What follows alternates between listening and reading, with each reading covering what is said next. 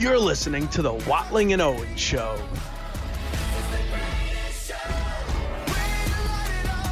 Hello and welcome to a Tuesday edition of the Watling and Owen Show. Surprise, believe it or not, we've got two shows this week with the busy schedules that both Luke and I have. Happy to be here with you, Luke, on this, you know, cloudy, I guess you can call it, uh, Tuesday. I know we, I don't know why I'm talking weather. Yeah, we're a weather show. Like again, like the most. It's a crutch. That's what the day, issue is. It's, the most mad day of all time, and you're you're leading with it. I, I I'm listen. I I'm playing injured here. My toe is is stinging like you know. You can't even imagine how much it hurts. I might as well amputate it at this point. But but regardless of that, you also drop on me on the show here that Kevin Durant is just losing his mind on the Twitter as we speak. So I don't That's even know what his Twitter handles. I'm trying to find it as we vamp. And, and I really wanted to start today's show with the Net, Mets, rather, because it's a happy story. Like that's a game that's a significant win. If they end up winning the you know the World Series, this is a pretty monumental game for them. The way they came back from two nothing down after Scherzer pitches a great seven innings, allows no runs. You know Trevor May gives up two in the eighth, but then with the with one strike left in the game, Canha gets aboard. You know an Arenado error. But we, we can't even start with that, Luke. We've got to start with the Nets and, and what happened last night. You know, the Celtics, like everyone, you know, not predicted, but was saying after basically game two, they won, right? The, the Nets are now gone. They get swept after a really tumultuous season, to say the least. And there's just so much there to unpack. I guess we start with the idea now that are the Nets just going to go back and, and run it back again with the same cast of characters? You know, at least the same core of characters and how does that impact the team kind of moving forward? Yeah, and there's a lot going on today. You have uh, Ben Simmons and Rich Paul meeting with the Nets, and the reports that come out of that was uh, Ben Simmons telling Nets leadership that a mental block for him to play is creating stress and as a trigger point for his back issues. So, uh, under that report uh, from uh, Shams Charania was also uh, the the anecdote that that's not the right word. What's the right word? What are you What are you trying to say? Never mind. No, I But literally under- was not listening to what you said. No, I'm sorry. I was looking at the irrelevant. Durant Twitter page. It's irrelevant, but the the the underlying uh, to that story is Nets players and coaches wanted Simmons to show quote resolve and play in this series, even if it was for limited minutes. So it's not good. It's Luke, not I got to good. cancel you off the bat. I know you're talking, and I, I don't like interrupting you, but KD did not go off on Twitter. Yes, he. What do you mean? Oh, just kidding. Just what do you mean? He he's made like three or four tweets. It's not that bad. Yeah, but this is the first time that he like he gets eliminated from a series, and all of a sudden he's back on Twitter. Like he hasn't been on Twitter, and now he's Yeah, back. he he said an army of producers against the god just another Tuesday because he was talking about how uh he tweeted Charles Barkley or he put on Instagram a picture of Charles Barkley as a passenger uh, on the Rockets teams, and and Rob Perez said it's okay to defend yourself, but he did it in the morning and giving time to inside the NBA producers to experience like the pettiness basically, and he said you know an army of producers against the god just another Tuesday. So I guess people are And taking exception to that, but I mean. Yeah, well, then someone said calling yourself the god after this series is crazy. He said, "I don't get." He said, "I don't get why you guys are so mad at what I call myself. It's about good affirmations, right? Be happy for me." I mean, I don't know why we don't have to be happy about it, or you know, but he can affirm to himself that he's the god if he wants. It's a weird time to do it, but this is this is what the NBA is at this point. It's it's a drama, right? And it's exciting and it's fun. It's what people like, but some I I just I wish you would take a bigger role in this Nets team, right? Because you know maybe he's not the passenger, but is it safe to say Kyrie's driving the bus, right? Maybe he's riding shotgun. Maybe he's the co-pilot but he's not taking lead of this team. If he was, then he then Kyrie wouldn't be doing the things that he's been doing. You know, it just it, it feels like there's they're not going to win a championship, like you said yesterday, Luke. If Kyrie is the guy making the decisions, and it seems you know like he's expecting to make these decisions come the offseason.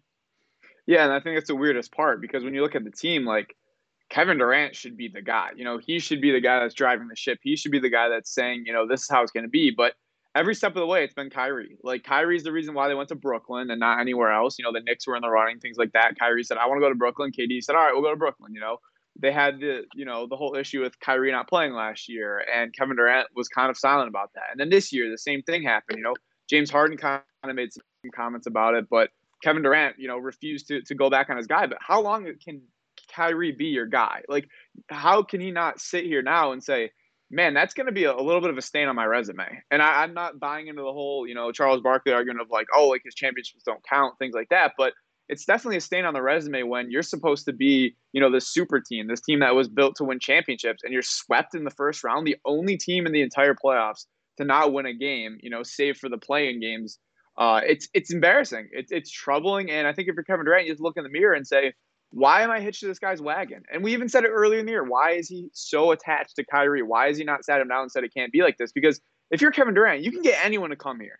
Like at the end of the day, we see how the NBA works. James Harden said, "I want to go to the Nets." He was in net, you know, by the end of the next week. Like he can find other guys to be there. And I understand Kyrie's very talented. There aren't many point guards like him in the NBA, but the fact that he is going to die with Kyrie without saying a word is is crazy to me. I mean, maybe they're just best friends. Is that it?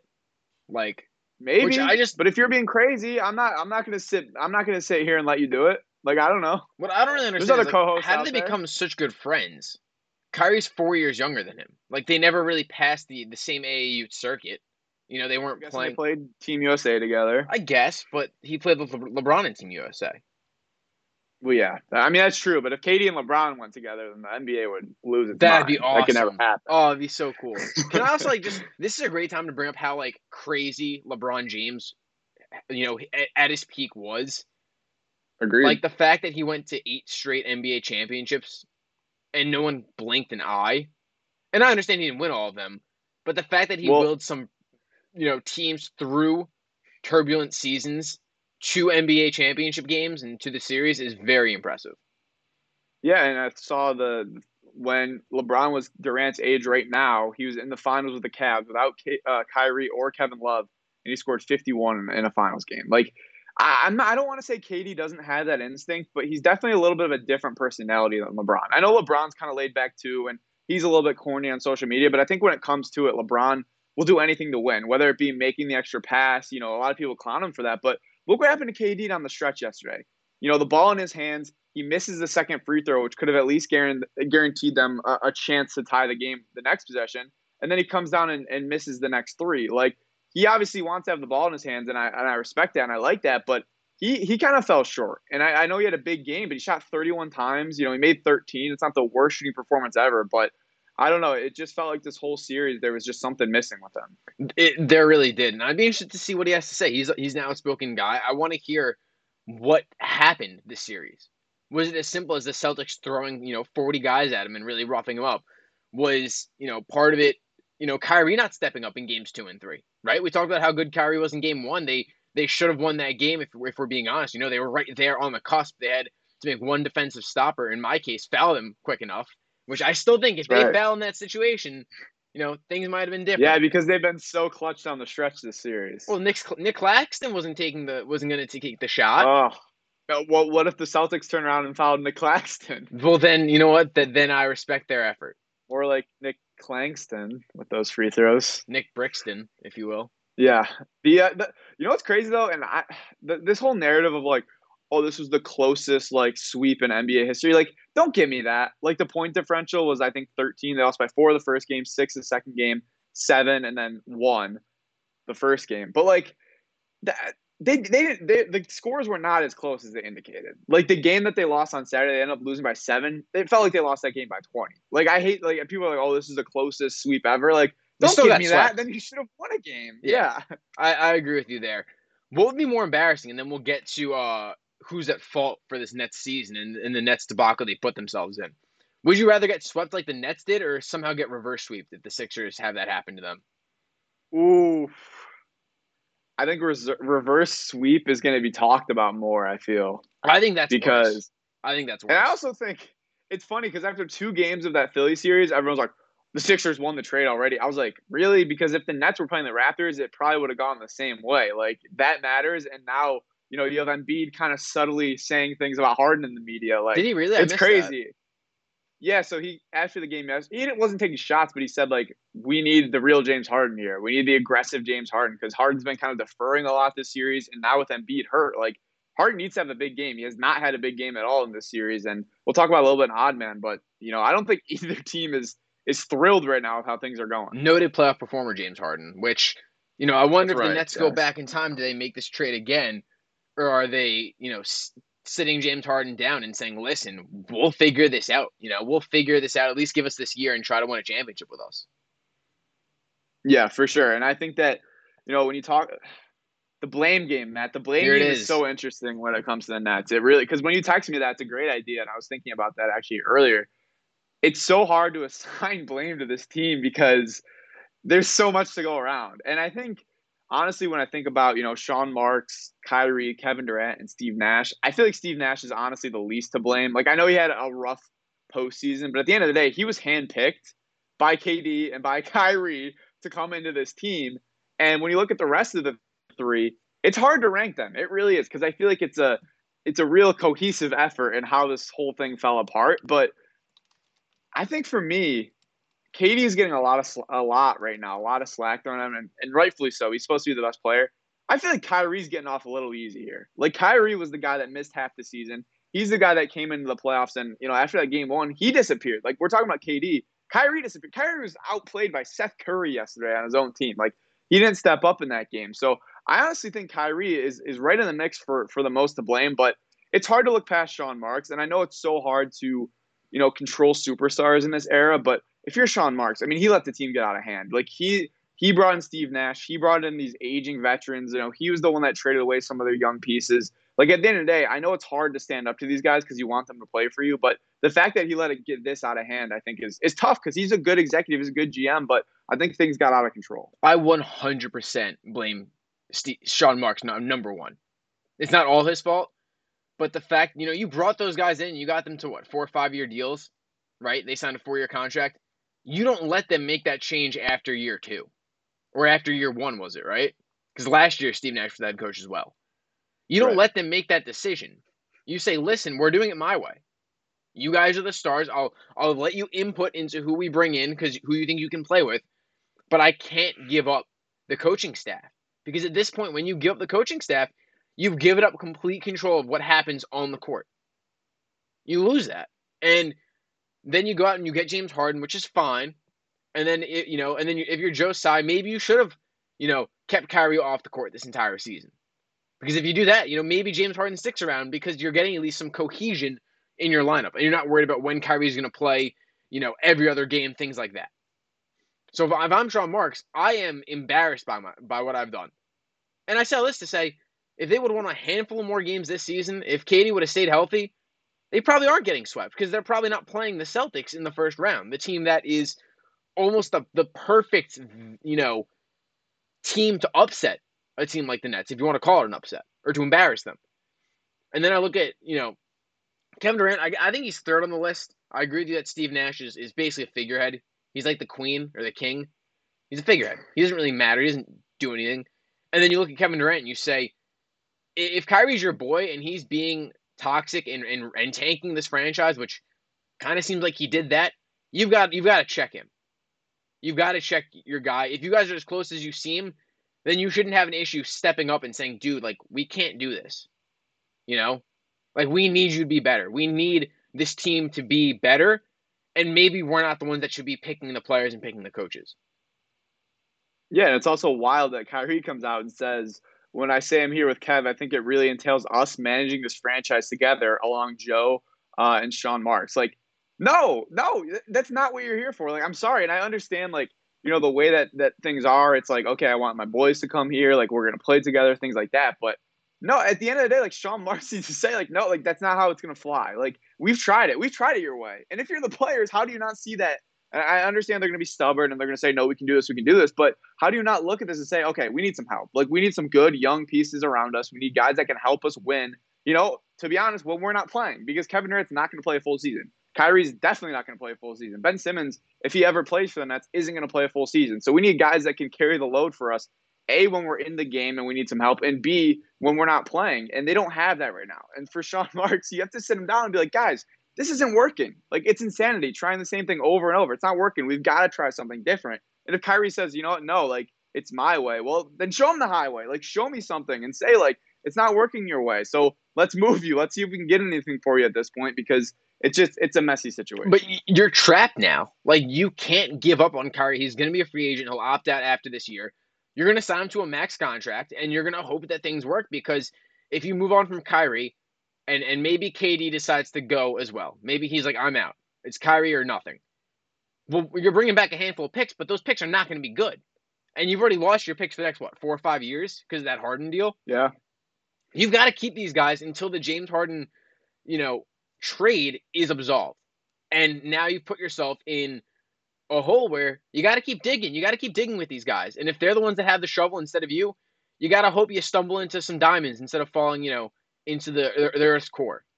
Because you move on from these guys and you're going to be more of a laughing stock than I think when you traded for Kevin Garnett and all them. Because at least you you you had, you know, that was a bad trade, but you didn't have the talent. Here you have the talent and you didn't do anything with it. And you've got to be better if you're the Nets and you might have to bite the bullet and let Kyrie run this team and hopefully he doesn't run into the ground because the other option is being horrible again for the next five, six years. And I don't know if Sean Marks can, can go through that again.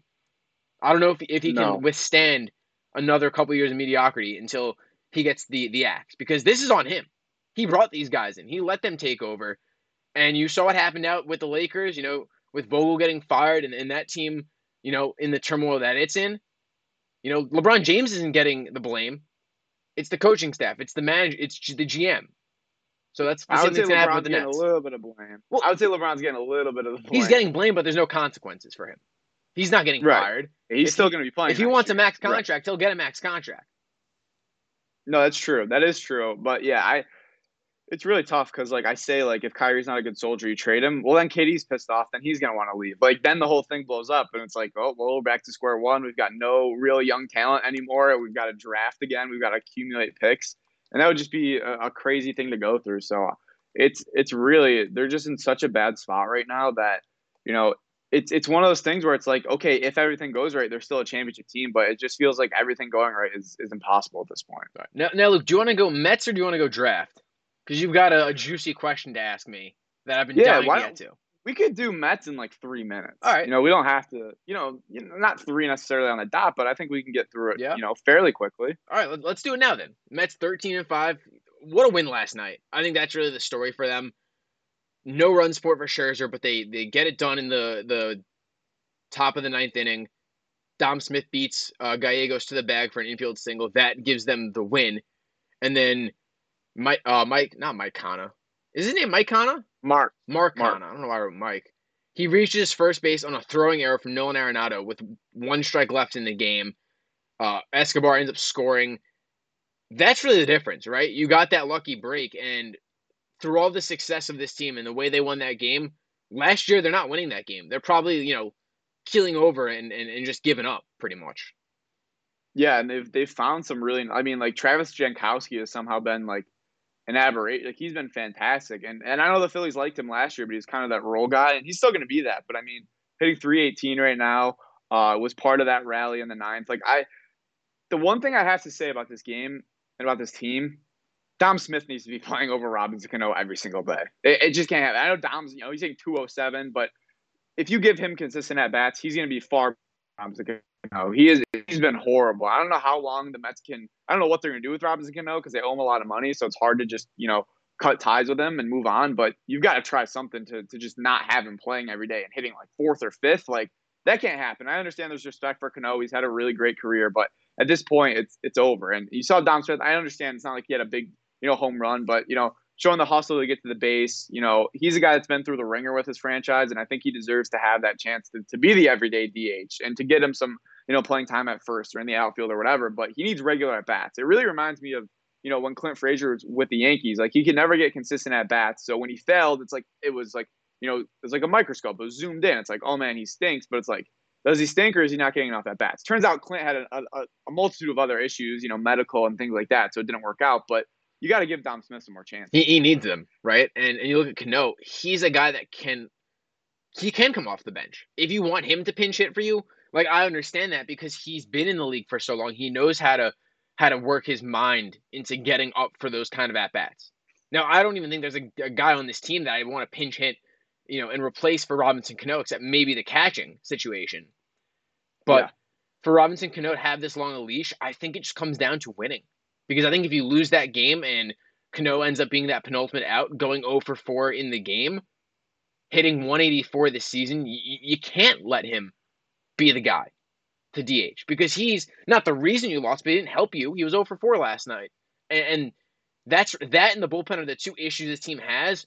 And I wonder if it comes down to crunch time, come playoffs, come August even or spring or uh, September, who does Buck Showalter go with? Does he keep going with Cano, or does he sit Cano down in a must-win situation? Yeah, I think you have to. I mean, maybe for now, just because he's a veteran guy, and I know Buck, you know, knows the game and things like that. You know, he was probably respects him to a certain degree, but you can't hit him fifth or sixth. Like you got to move. I think he was six last night. Yeah, uh, and it's one of those things where, like, you know, I'm not saying Dom Smith is going to come in and be great, but I think he has the potential there, and he's a younger guy. Like, I just want to see him get a, a full chance. Uh, yeah, he was hitting six, six last right. night. Yeah, so I mean, it's not terrible. But but you, but you got two uh, guys that are hitting over 300 behind him, and I don't know if that's the Mets saying let's get some guys that can get on base at the bottom of our lineup to to jumpstart the top. But eh, you look at the situation they were in yesterday. Would you rather have Cano with one out, or would you rather have you know Mark Canha or, or McNeil up in that situation? Right? Like you want those guys yeah, up because they're they're the ones getting on base. Yeah. Yeah, exactly. And I and the last thing I'll say is, you know, you asked like uh, on the rundown, does it feel like both New York teams are wait till playoff kind of teams? Uh, what do you mean? Like, you know, nothing's gonna matter till they get to the playoffs, or what's that? What's that question exactly mean? Because well, I how I read it was like they're going to be in the playoffs. Like we'll find out then what they are. Well, the Mets are thirteen and five. They've got the best record in baseball, but everyone's waiting for that shoe to drop. So do we yes. just skip past the incredible start that they're having and wait until they fall off or wait until the playoffs to see what they do? Or, you know, can we say this is really cool what they're doing? You know, because the expect the expectation was they make the playoffs with the money that they put into this team. Do you, do you care that they're 13 and 5 and have the best record in baseball? Do you care, you know, for the Yankee side that they're competing to be, you know, the the the winner of their division with the with the uh, Blue Jays, or is it you're going to make the playoffs anyway. I want to see what you do there.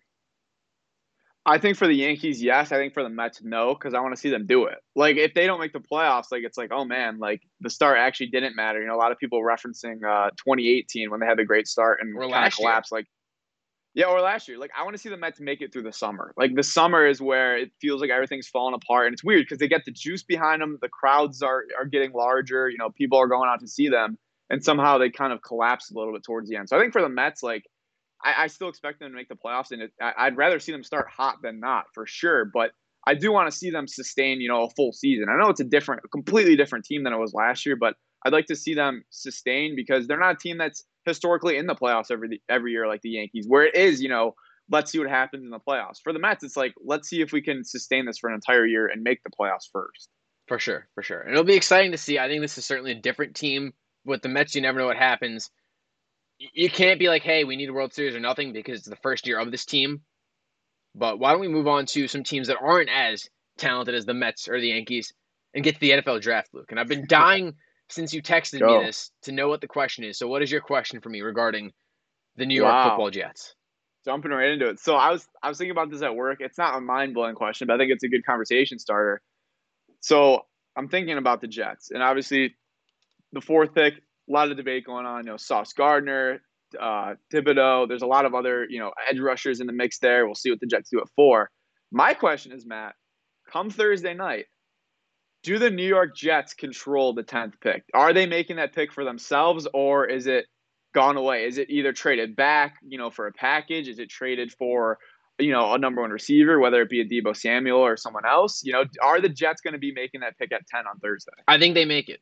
I don't think they want to make it, but I think when you look at the landscape of the trade market, the Niners don't want to trade Deebo Samuel. They were asking for two first round picks. That's ridiculous. That's that's that's a lot. I'll give you the yeah, 10 not gonna happen. And, and a fourth, or I'll give you what the, the Jets had in mind for Tyreek Hill. But I won't give you multiple first round picks. That's just that's insane to me, especially the tenth pick where you're basically, you know, drafting your replacement for Deebo Samuel. And if you still have a guy in Jimmy Garoppolo well, he can make a good receiver, right? He, he's not a great quarterback, but he's enough to est- establish enough to be able to throw the ball to these guys, you know, so you can give them some time to grow.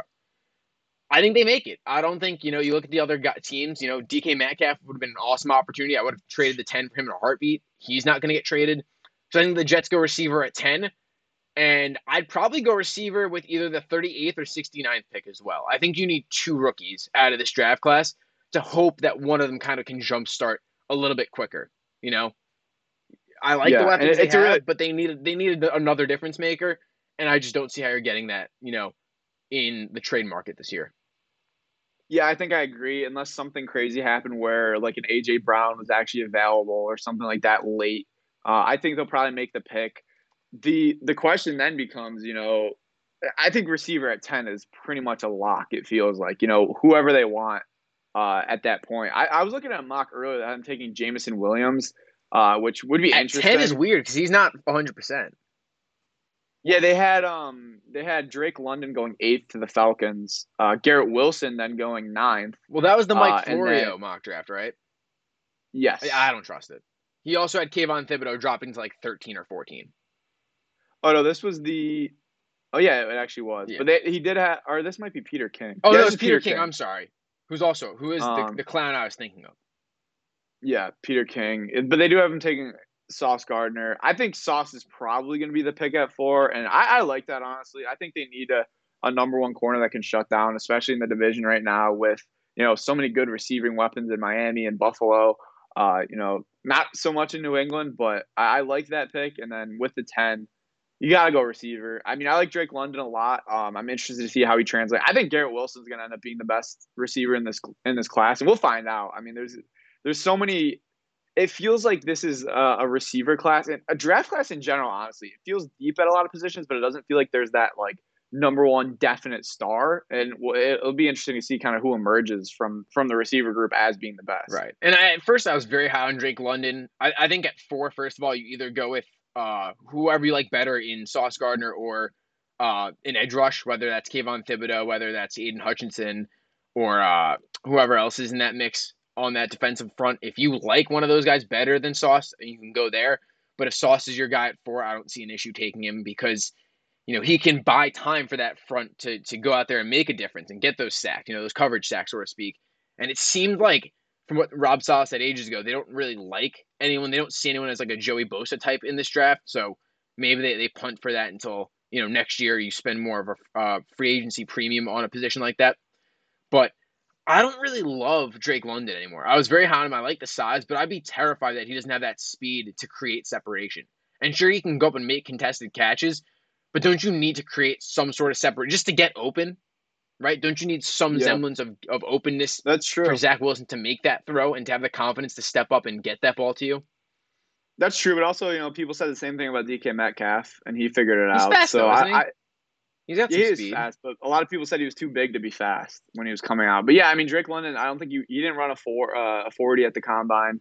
Uh, he's been hurt, so that that plays a factor too. But I my whole thing was like, you know, we can sit here and speculate and say, oh, I'd like them to go with this, I'd like them to go with this. I think positionally, we definitely are qualified to say like this guy, this guy, but Joe Douglas has to nail whatever receiver he takes. Like he has to nail it. And I know you said, you know, you can have that contingency guy, you can take, you know, another receiver, but you know, in this groups of receivers, like he's got to pick the right one. Like it's a lot, it's a lot of pressure on him this year to really nail this draft, to really sure up this roster because you know last year they played a ton of rookies. You know, they got a little bit of experience, and I think next year they're going to be better. You know, they're, they're going to get some some even better pieces around them, but at some point, you know, it's got to kind of all come together. And I know it's not going to be this year, obviously, in terms of the playoffs or a championship run or anything like that. But this is a huge draft for Joe Douglas. It, can't miss. You've got you need to have four legitimate impact starters at the start of the season that you drafted this year. You have the four, the 10, the 35, the 38. They've got to make, they've got to be significant players on this team. You know, the Giants, 5, 7, 36, all need to be significant. You know, you look at who the Giants got uh, a couple years ago, Xavier McKinney out of Alabama with their, with a, uh, I think it was like 33rd pick. That's the kind of quality guy that these teams need to draft in that early second round. It's a deep draft. It's not super talented, like you said, Luke, but both of those teams need to grab someone that's talented like that if, I, if I'm the Giants, though, it's tough because you, you you know the question could be: Do you try to trade one of these picks for a first next year? Well, if you do that, I think you're punting yeah. on Daniel Jones. Yes, 100. percent And can you afford to, with what John Mara said, you know, we've basically screwed over Daniel Jones since he got here. Can you afford, or are you even allowed to do that? Yeah, and that's that's the big question because they've got to decide what to do with his option, and you can't It's almost, you can't extend him. You can't, but it's putting him in a real bad spot if you're like, we're gonna trade out, we're not gonna help Daniel Jones, we're gonna try to work for the next guy. But that's the NFL at the end of the day. Right. But I think the Giants, I mean, there's obviously pressure because they got two top ten picks, but I think at five, there's a, there's a nice slew of of offensive linemen that are going to be available. I think. I mean, Charles Cross is going to be there, possibly Evan Neal. Like, there's some good options there. I, I don't think Ekwonu is going to drop that far because I think I think most people now regard him as the number one in that group. But I think you're going to get a nice, you know, offensive lineman at five, which they need. And then, I mean, this draft has them taking Kyle Hamilton at seven, which I don't hate. But the Giants have so many holes; they really do. And I think Kyle Hamilton it scares me that he's going to turn into a Jamal Adams type because you know we, we saw it with uh, who's the guy the Cardinals drafted Simmons uh, out of Clemson who, who's kind of a hybrid situation and he's a good player but it's almost like would you rather have an elite safety or a guy that's a, an above average safety and also kind of a linebacker and I'd almost lean just having an elite player at one position so I wonder if Hamilton you know he's got all the skills but I wonder you know can he can he be a good hybrid? Because it's hard to be a really good hybrid. You know, we see with Jamal Adams, he kind of lacks it in the secondary. What you know, he's a good pass rusher, but then if you're not good coverage safety, it's like you know, is it really that much of an advantage? Right, for sure. And and you want to talk about you know hit rate when you get a guy to a second contract. That's what you consider a hit. Jamal Adams wasn't a hit for the Jets. You know, he turned into good pieces, but you, you didn't hit on him because you didn't sign him to another contract. And these are the kind of guys, you know, that you sign to a second contract that create Super Bowl winning teams, right? That's what you build off of, not through free agency, but through your homegrown guys that know the culture, that have been instilled in the proper team. And, and one guy that, that leads me to, and we'll get to this briefly before we go to Odd Man Rush, Luke, is Kadarius Toney. You, you can't trade him. I know you could be offered, if you're offered, you know, a top 10 pick, you, you have to move on from him, right? But yeah, that's a guy that you you invested a first round pick on is not your pick, but you need some cheap talent. You need some guys to, to, to make to be on this roster. And the more you ship out guys that weren't that are on their first contract that they don't get to that second contract, then you turn into the Jets and what they've been over the last five years, which has been horrible. You, you can't get to that point if you're the Giants. And you know, good for Kadarius Toney for showing up, albeit late, to voluntary workouts because he's got to get his act together, right? I don't know what the issue is with him yeah, he just seems like a, a bad attitude kind of guy, but he's got to figure it out because he could be very special in this offense, regardless of who is at quarterback for this team. Yeah, hundred percent. He's the guy you want to keep, but it's you know for how long? You know how long is is the leash going to be? And in year two, you know you say he's got some time figured out, but you know it's not not the new regime's guy, so that kind of factors in too. But I mean, you want him on the team. He's whenever he has the ball in his hands, he's electric. When he can stay on the field, when he's a you know showing up actually. So no, I agree. Unless they get a big package, which I think they didn't. I think that's why he came to camp because he's like, oh wait, no one really wants to trade for me. Well, I better go play, and if I want to eventually be traded, I can increase my value now. But yeah, I think right now around the NFL, people are like, yeah, he's a good player, but you know he's not worth it for for what comes with him right now. So if if he can figure it out, that's gonna be a great piece for them offensively because they don't, you know. Saquon Barkley's kind of lost a little bit of a step, it feels like, since the ACL injury. You know, Toney could really be their most dynamic offensive player with the ball in his hands if he can figure it out. And I, I hope he does. He's a fun player to watch. But I mean, right now, I think the Giants are like, man, like the attitude's definitely an issue. And I don't know if Gettleman just didn't realize it or just looked past it or what. But I mean, that that's kind of a, a rough miss. You know, it's like the Gettleman gifts just just keep on coming for the next for the next guys to take over, and it's it's a tough situation. Especially when you look at Micah Parsons in your division, right? A guy that you could have had at that yeah. pick. Which you, you look back now, maybe that's the guy you should have went with and not traded back because you've got Kadarius Toney who might be out of here for a second or third round pick, and you've got the seventh, for, you know, seventh overall pick, which, you know, at the time seemed like a great deal, right? We're talking, yeah. you know, during the season, man, they're getting a, a, the seventh pick for basically nothing from this Bears team, and you look at the draft and there's some nice players, but there's nothing, you know, tremendous. No, there's nothing. And that's why special. you know you that's why you pose the question. You know, do they eventually trade for you know for next year? And I and I wonder, but also you know is there going to be a team desperate enough to get to seven? You know, is there a team that, you know, absolutely loves a quarterback or maybe one quarterback goes off the board a little early and they want to trade up, something like that? So that's going to be the question is, you know, is anyone going to love that pick enough to trade a first rounder next year? Because the Bears did it and they got, you know, a guy they want to be the franchise quarterback in Justin Fields. But, you know, the question is, does anyone have that same feeling this year. Maybe, maybe you could find someone to trade up to five. If someone wants their pick of the quarterbacks at five, you know, to skip the Panthers, that's where I could see something happening. Maybe Seattle. Does Seattle? Do you think Seattle's so desperate for a quarterback? I mean, they seem to like Lock, and they they just re-signed Geno Smith. Could it be Atlanta? know, Could that's- Atlanta skip over? You know, Maybe they want to jump frog the uh, Panthers? I saw I saw someone with kind of a hot take. They thought New Orleans would try to trade up and, And they've got and grab ones. a quarterback early. So Yeah, could you could you move back to sixteen and then get a first next year as well? Which is the six is the is next year's first even valuable from the Saints? I know that. Well, yeah, for the Saints, yeah, that's gonna be the question. But I mean, you look at the, I know the class next year. I mean, you got the two big quarterbacks at the top, so it is, it is gonna be a, a game. But yeah, I don't think the Saints are ever gonna be as bad as the Bears were last year because I think they're, you know, the roster is too talented. I mean, they almost made the playoffs last year. I know they're they're losing Sean Payton, but I don't think they'd be Right. necessarily a top five pick next. But even year. if you're getting the fifteenth pick from them for next year, let's say, you know, an average first round pick, and you have your own top ten pick, you know, or a top seven pick if you're the Giants, maybe you can can leave, you know, package those two and another one to go up there and get, you know, a top three pick to get your pick of the litter Yeah. quarterback wise. No, that's true because you could see a team like the Jags stink again, and they're probably not going to move off Lawrence that fast. So they could be a team that you could trade up with. Maybe you know the Jets have another bad like teams like that, like where they they think they have their quarterback, but yeah. So it, it's certainly possible you could do that next year as well. A lot of teams looking for quarterbacks next year, and, and I'll just tie a bow on the draft. I mean, Yeah. you've got the the Lions are feasibly looking for a quarterback. Depending on what the Panthers do, they could be in the market for a quarterback. The Falcons could be in the market for a quarterback. But it seems like teams aren't willing to, to wait that extra year. You know, we talk about the Giants when they s- drafted Daniel Jones. If they waited that extra year to get Justin Herbert, you know, and, and granted, Gettleman was much more safer in his in his job than you know a, a team out in Carolina, for example. But if I'm a Yeah. team like Atlanta and I'm Arthur Smith who just got that job, I'm saying, guys, give me one year. Let me get a CJ Stroud or the, the kid at or Bryce uh what's his face out of uh, Bryce Young. Alabama. Like give me one Bryce more Young. year because these guys are okay. But these guys, these guys are special. yeah, And, and and with yeah. No, I totally get that. and with that, Luke, why don't we uh kick it to you for Odd Man Rush? All right, let's do this thing. Let's do this thing. Uh, Odd Man Rush. We'll keep it brief. It is already uh, three oh seven. Uh, we got to stop saying, "Hey, we end it at uh end at 3 because we just did we don't. Yeah, it's a good point. Uh, but we talked about it earlier. The 76ers dropped game five, 103 to 88. Rough game for them. Even without Fred VanVleet, the Raptors came out and, and, and took it to them on the road. So uh, Embiid uh, was asked uh, after the game about uh, James Harden. And, you know, his, you know, he's been okay.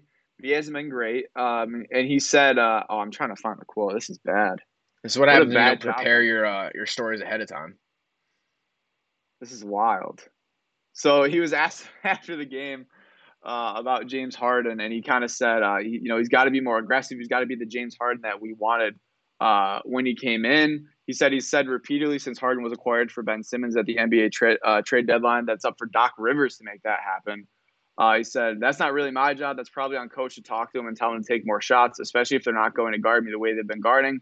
But that's not really my job. So kind of a subtle nudge, like, hey, James, like you're a star on this team too. Like I can't do it all, especially with you know my thumb, you know, out of its out of its joint. Like we need you to to step it up here. That was also a shot at Doc Rivers, wasn't it? Didn't he just say it's Yeah, up to Doc Rivers to get that to happen? I mean, I'm pretty sure Yeah. James Harden decides when he shoots the ball. No, you're not so wrong. I I hope that implodes too. That'd be awesome. How great would it be if neither team like If both teams oh man, just- both teams are oh. terrible. That'd be incredible. That'd be awesome. it's really it's really interesting because I know the Sixers are mo- you know Embiid's their focal point. He's homegrown, but think about it: the Nets are out. Uh, if the Sixers were to get bounced, like the Bucks are a homegrown team, the Celtics are a homegrown team. Like a little bit of a shift maybe in dynamic, and you know obviously it's not the case all around the NBA, but sometimes it works to be patient. Sometimes it does. You got to hit. Yeah, the Suns. I mean, Devin Booker. I mean, they kind of are on Chris. Paul, Yeah, but Chris yeah, Paul's old. Booker, Like, do you really count him as Yeah, like that's true. he's good? He- Grizzlies are homegrown. The Timberwolves are homegrown. Yeah, so it's it's maybe a, a shift in dynamic. You got to hit your draft picks though. Mhm. You know the Nick at Knicks. Well, if you if you stink long enough, Yeah. you should have. I can't believe that the that the Sixers aren't better than they are after all the fir- the high first round picks they've had the last you know five years, like through that process. out. But how bad how bad are you as a as a talent evaluator that you you go with Ben Simmons who couldn't shoot the three, Markelle Fultz who forgot how to play basketball, and and Yeah. Joel Embiid who was hurt for two years. Yeah, no. That gets lost in the shuffle. Like Embiid just didn't play for like two and a half years. But he also was, wasn't he so- relatively new to basketball too? Yeah, he was. Yeah, when he came out of Kansas, and he was he was dealing with like leg injuries before, so I think they kind of realized that was going to happen, and it, it worked out with the plan. But yeah, you're right. I mean, they they definitely did not hit. Who else? The, they- I mean- Noel was in there. Who was the one? Uh, Jahlil Okafor. Yeah, Okafor. I mean, they had a lot like number one picks, number three picks, four picks. I mean, it's it's crazy. I mean, they could have had Jayson Tatum on this team, uh, but instead they took Markelle Fultz. That was a weird draft in general because Lonzo Ball went too. Um, but you know, hindsight's twenty twenty. I don't know if you heard Matt. Gary Batman has a new name. It's Gary Batman. It was coined to him by uh, President Biden That's awesome. at the uh, Lightning uh, trophy, uh, not trophy presentation. You know, they go to the White champion House visit. They do, they do whatever they do. They Uh, the Victor House. Hedman laughing in the background. It, it was pretty funny. It was it was a funny moment. I, I gotta watch this year. I, I'll watch it later. I can't watch it while we're on on radio yeah, he, it- on I'm surprised you haven't seen it yet. No, I, I I heard about it. I read a story on on the whole you know trip that they took. This is the first time that Tampa's ever been able to go because the 04 lockout kept them from their championship back in in, in that time. Oh yeah, and then COVID. then COVID yeah. for for last year, and and now they, they didn't even get to go during their two trips to the to Yeah, I was play gonna the say. Capitals. They had to this is figure late it in out the late. year. Yeah, yeah, and they got a playoff run coming Yep. up. So uh, a matchup know. with my Uh, Toronto Maple Leafs. That's right. Our yeah, that's right. Maple Leafs. Uh, we'll move on. Talk some more football. Uh, Ja- uh, reported out of uh, Pro Football Talk, the Jaguars GM Trent Baalke wants pass rusher uh, Travon Walker out of Georgia with the number one pick. However, the Jags owner Shad Khan wants Aidan Hutchinson out of Michigan. So you know, obviously around draft time, there's always you know questions like, is this just a smokescreen, whatever. But Travon Walker has emerged as a minus 200 favorite to be the first overall pick uh, in the draft on Thursday. A little bit surprising, honestly, to me. You know, a guy that has all the measurables, but doesn't necessarily have the numbers to back it up in college. But uh, it feels like a risky pick for the Jags, a pick that they kind of have to get right on the defensive side of the ball too. They certainly did. Did you say it was, it was who was it reported by? Uh, I think it was Pro Football Talk. No, Pro say. Football Let's see. Network. Pro Football Network. Is that a thing? Sorry. Pro Football Network? Yeah, Is, they're, they're a thing on Twitter. I've never heard of Tony Pauline who reported it. Okay. All right, so it's fraudulent. No, he's got forty thousand followers. I just don't know what this is. Okay. I- I'll say, oh, they had Trey Wingo on, so maybe they are pretty legitimate. Uh, Pro Football Network. I just, There we go. I, this is a crazy report if it's true, and we'll never know. You know, I- guess Schefter's not getting the scooper or something, but if you're the owner and and you're butting heads with your GM like this, the guy that you've gone to task for, right, and kept around for so long, how are you not deferring to Baalke? Like, how, why are you the owner? Why do you get to pick who your players? Like, no good team has an owner that picks their players. That's true. I mean, they're gonna have it. They're always gonna have an input, but you don't gotta listen to them. You shouldn't, and if you do, you're a clown. So we'll see what happens on Thursday No, night. Yeah, uh, it, it feels like the. I mean, I know it's not necessarily true, but it's the first time in a while it feels like where the number one pick is kind of a toss up. Yeah, like yeah, you know, sure. last year we knew. Like it's actually gonna be interesting to see. I don't need the ten minute countdown, and I was looking at a uh, a tweet from one of the Bills beat writers that the 25th pick last year was at 11:20 Oh p.m. my Eastern. god, you're not gonna make it. I don't know. You know, I will say though, I'm excited for this 10 minute countdown because uh, Caroline's got her her band, her jazz band concert on Thursday. Oh, so you'll so have. I think it uh, ends at like 8:30 ish. So I'll be right in line for the Jets pick. There we go. So let's get, let's get the Uh, chair back. Let's have a couple people sit in the chair. Let's let's really let's really drag this thing out so we we can get, you know, so I can see what happens to the Jets. Uh, uh, last story of an odd man, J.R. Smith, a really cool story. He gets a 4.0 GPA and wins the uh, North Carolina A&T Academic Athlete of the Year. You know, played for the golf team. Uh, was he was tweeting about his homework a lot. It was a really cool story to follow, and good for him. 4.0 GPA, nothing to to uh, to scoff at. So good job, J.R. Smith. So you're approving him tweeting out about a GPA and flexing his grades. So a lot of people were coming at him because he did misspell in his tweet, which I kind of felt bad about. Uh, he spelled uh, what was it? You remember what it was? uh, I don't think I saw the tweet. I'll try to pull it up here. So he tweeted. Okay, here it is. Um, blah blah blah. Uh, If I'm being honest and all, I was terrified. Oh, yeah, T A R I F F E You're D. tariff. Yeah, to, to go back to school. Literally, these assignments still make my uh my head sweat. Overcoming these fears of being vulnerable and open about my disability have given me real power. Power no one will ever take from me. So you know, he mentioned I don't know what disability he's mentioning, but like you can't bash the guy for for that. I don't know. Twitter's a bad place. No, and and I think I saw someone tweeted he can literally pay someone to do his homework for him and uh, do everything for him. I don't think that's the point of him going back to college. No. He didn't go to No, college. why he doesn't do need a degree. Yeah. He doesn't need to go No. play golf for North Carolina uh, A and T. The the beauty of this story is that it's a guy that doesn't need college going back and getting an education. Like that Yeah, that's a cool part of the story and the fact that he's got a 4.0 like he deserves to flex it. I'll say that. That's pretty cool. That's pretty Yeah. cool. And I know we've been As a man that that turned in a few 4-0s himself. me. Yeah, you. Yeah, you know. Nothing he gets the green light. If see if I if I didn't have that stat minor, now we'd be talking. Now we'd be cooking at like a 395. That's right. That's right. Uh, Matt, do you want to quickly play a rest roulette tonight for the Yankees? I don't care about rest. Come on, guys. Hopefully it's Gleyber Torres. Aaron Hicks. Aaron Hicks is out. Well, he's not a resting. He he's got uh he's got da- uh, daddy duties. He's he's That's right. fathering up. He's on a paternity list. Miguel Andujar was called up, so he's not in the lineup tonight. But we'll see if he's he's crushing in AAA. So maybe Miggy makes a comeback. But uh, with that, I hand it back to you. All right, that that'll do it for this week's shows. Uh, stick stick around next week. We'll rec- we words are hard. Maybe you should close out the show. Yeah, we'll recap the draft next week. Uh, I'm sure some more stories will come out with the with the Nets because that's a, a group of people that don't like to keep their mouths shut. Uh, we'll talk some some baseball as well. So we'll see you guys next week.